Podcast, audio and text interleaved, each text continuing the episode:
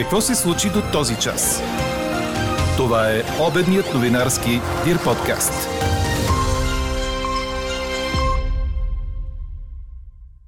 Мощна експлозия разтърси тази сутрин втория по големина украински град Харков. Междувременно автобусите с българи от Киев и Одеса стигнаха на територията на Румъния. Парламентът обсъжда оставката на военния министр Стефан Янев.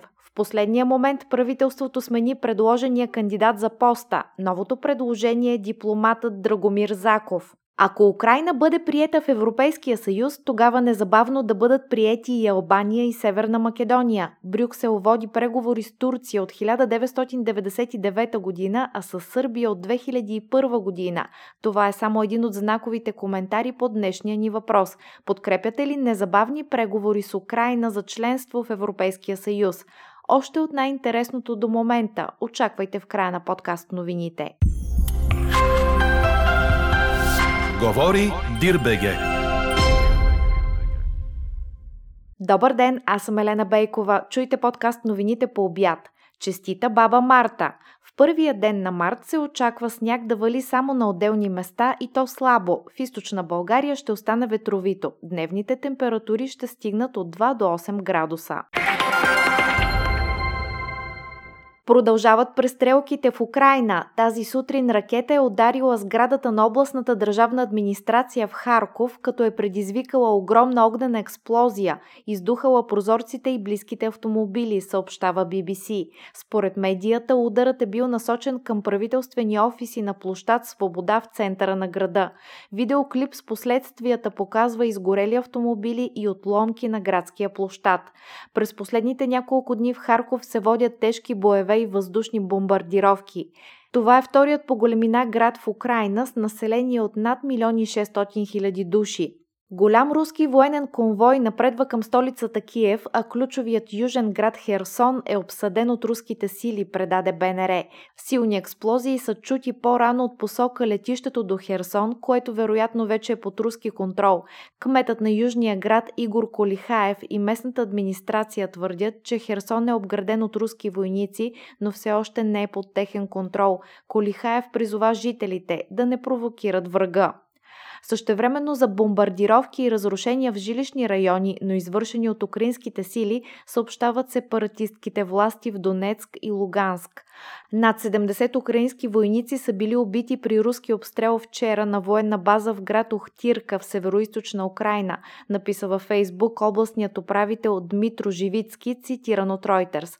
Областният управител качи в интернет кадри от изпепелена четириетажна сграда, чието руини са претърсвани от спасители. По-късно Живицки написа във Фейсбук, че по време на боевете са били убити също руски войници и няколко местни жители. Информацията за сега не може да бъде потвърдена от независими източници, посочва Associated Press.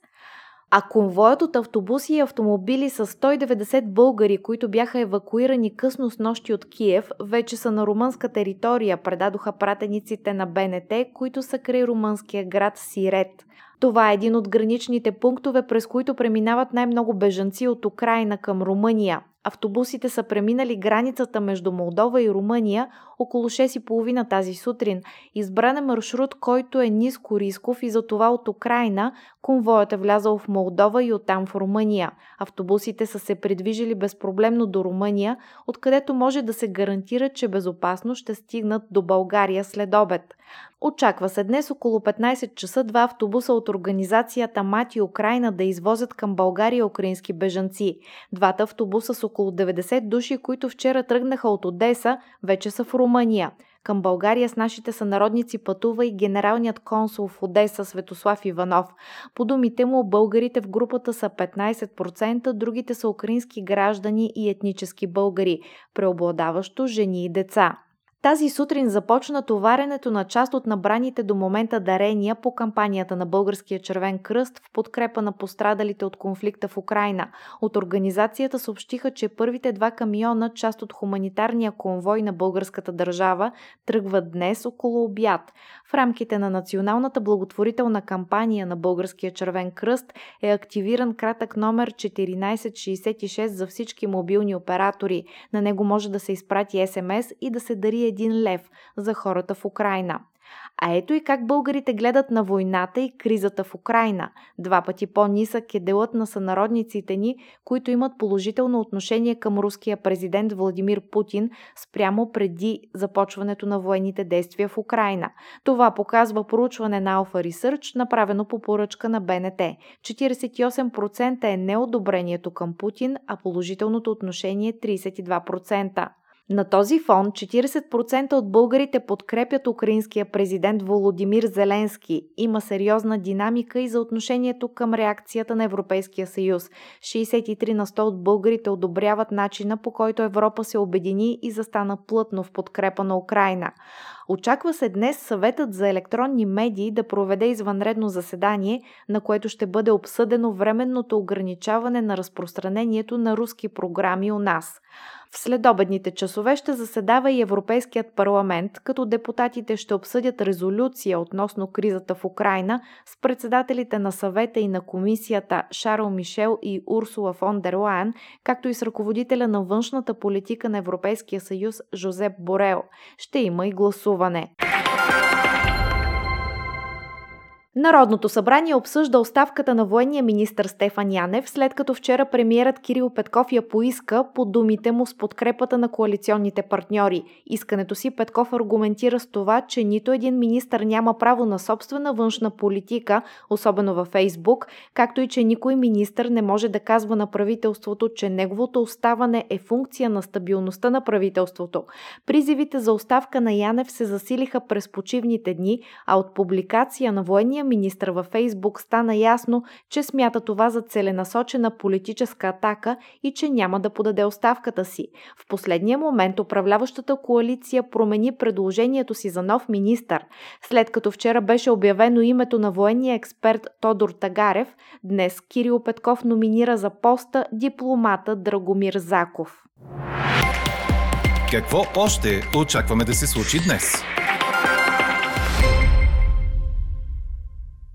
Националният осигурителен институт ще изплати еднократната добавка от 75 лева на пенсионерите, които отговарят на изискванията за завършен вакцинационен курс или имат поставена бустерна доза вакцина в периода от 1 до 31 януари тази година. Бонусът ще стигне днес до над 26 000 пенсионери, независимо от тяхната възраст и от размера на пенсиите им. От понеделник 7 март започва изплащането на пенсиите за месеца, заедно с COVID добавките от 60 лева и изравнителните суми, ако има такива. Половината от пенсионерите или над 1 милион души ще получат индивидуална компенсация, така че да няма разлика между сумата на пенсията им за декември и това, което ще получат за март. Thank you. МВР търси да назначи пожарникари, спасители, водачи на специални автомобили и младши инспектори в дирекцията Пожарна безопасност и защита на населението. Свободните места са 87, като това обхваща пожарните служби в 17 области. Срокът, в който желаящите могат да подадат своите документи е 10 март. Специфичните условия на всяка длъжност са посочени на интернет страницата на Министерството в раздел Постъпване на работа в МВР. А досегашният председател на антикорупционната комисия Сотир Цацаров отнесе на работа в прокуратурата, съобщи Дарик Нюс. Очаква се Цацаров да започне работа като прокурор във Върховната касационна прокуратура. Той подаде оставката си като председател на КП Компи в средата на януари. Все още не е избран нов ръководител на комисията. Четете още в Дирбеге! Виктория Томова победи 6-4-6-0 Диан Пари на старта на основната схема на турнира в Монтерей, Мексико, предаде корнер. Първата ракета на България спечели за час и 15 минути, след като проби решаващо в последния гейм на първия сет и го затвори 6-4, а после бе безапелационна във втория. Томова чака решение на организаторите с кого ще играе във втория кръг на турнира, който реално се явява част от осмина финалната фаза. Това се налага след като поставената записаната под номер едно в схемата Елина Свитолина бойкотира мача си срещу Анастасия Потапова. Свитолина е украинка и отказа да играе с рускинята Потапова, което постави в сложна ситуация домакините. Най-вероятно Анастасия ще бъде допусната да играе с Виктория, но ако това не се случи, българката отива на четвърт финал директно и то в потока на лидерката в ранглистата Свитолина, която се оттегля от надпреварата. Това отваря чудесен шанс на Томова да пробие и по-напред в Монтерей, а с това и да посегне към място в топ 100 на ранглистата, което никога не е постигала. Чухте обедния новинарски Дир подкаст. Подробно по темите в подкаста четете в DIRBG. Какво ни впечатли преди малко?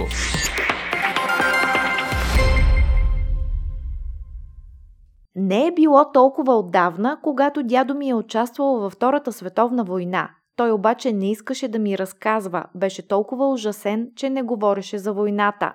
Това споделя за подкаст новините 38 годишната Милена от София. Тя е една от многото желаящи да отворят дома си за украинско семейство, а решението при тях идва сякаш по подразбиране. Децата на 7 и на 9 години с охота приемат идеята да се изнесат от детската си стая и да я пригодят за майка с дете. Чуйте още от репортажа на Елза Тодорова. Как обяснихте на децата, че сте склонни да приемете украинско семейство или всъщност българско семейство при вас? Ние ги питахме първо, защото те нали, малко и много, те дори в училище си си коментират някакви работи явно.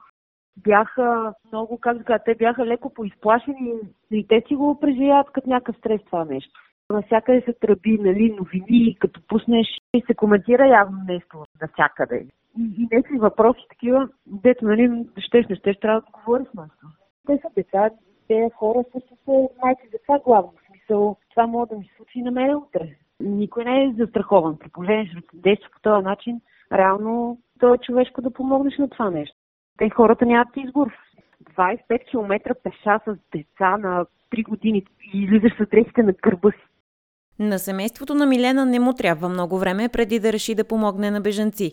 Щом съпругът и, който е музикант, вижда Фейсбук групата за помощ, двамата веднага се присъединяват и започват да следят как да помогнат. Там споделят какво могат да предложат, а съвсем скоро очакват и своите гости. Освен стаята на децата, могат да им предложат и прехрана.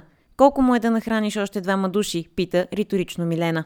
Всъщност, то не се знае кога биха стигнали до нас, защото точно нали, бях поснала там ние какво имаме. И, и всъщност на следващия ден хотелите в, по морето казаха, нали, че са готови нали, безвъзмезно да ги приемат семейства. И вече има и альтернативни неща, смисъл, чисто на държавно ниво хората вече почват да действат явно.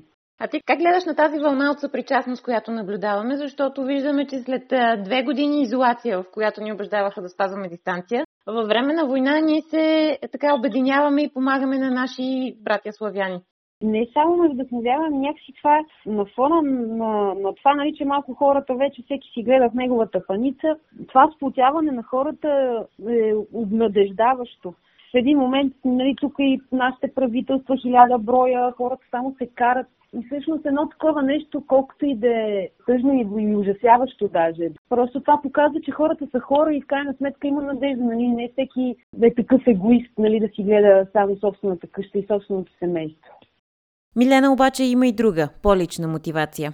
За мотивацията допълнителното нещо е, че всъщност на мен дядо ми е участвал във Втората световна война. Аз от него почти нищо не знам за войната, защото той не говореше за това и не искаше да говори за това толкова беше ужасен, защото е бил фронтовак и е бил свързочник.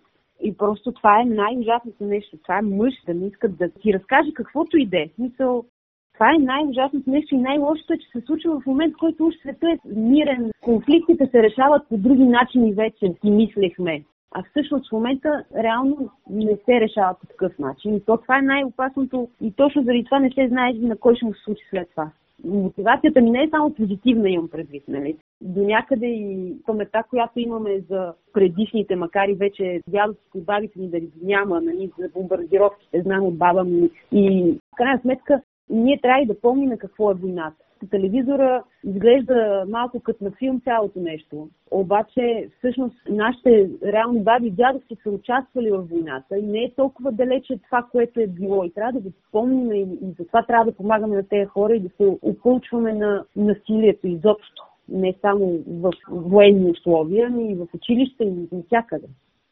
Начините да се помогне на хората, изпаднали в нужда вследствие на войната в Украина, са много. През Фейсбук, групите за помощ, през Българския червен кръст, може да следите в сайта на Външното ни министерство или да се свържете с Сдружението на украинците в България. Може да предложите дома си, дрехи, хигиенни материали, пари, правна помощ, работа, превоз. Защото, както казва Милена, утре може да съм аз. А какво ще кажете за това?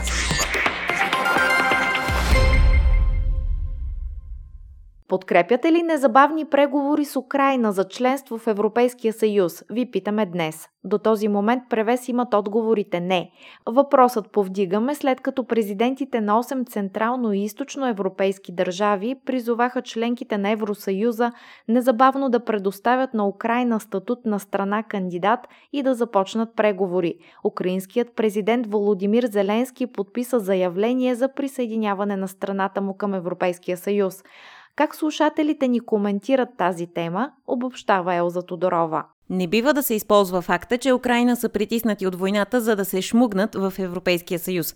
А и това е економически съюз, не военен. Ако искат подкрепа, да се молят на приятелите си от Съединените щати за членство в НАТО, пише наш слушател. Друг казва, че ако бъде приета Украина, тогава незабавно трябва да бъдат приети и Албания и Република Северна Македония. Трети напомня, че Брюксел води преговори с Турция от 1999 година, а с Сърбия от 2001. Четем и следното мнение. Европейският съюз не трябва да бъде чадър за държави, които не са си регулирали отношенията с комшиите. Всичко по процедурата да си върви. Зеленски може да поиска да станат и част от американските щати.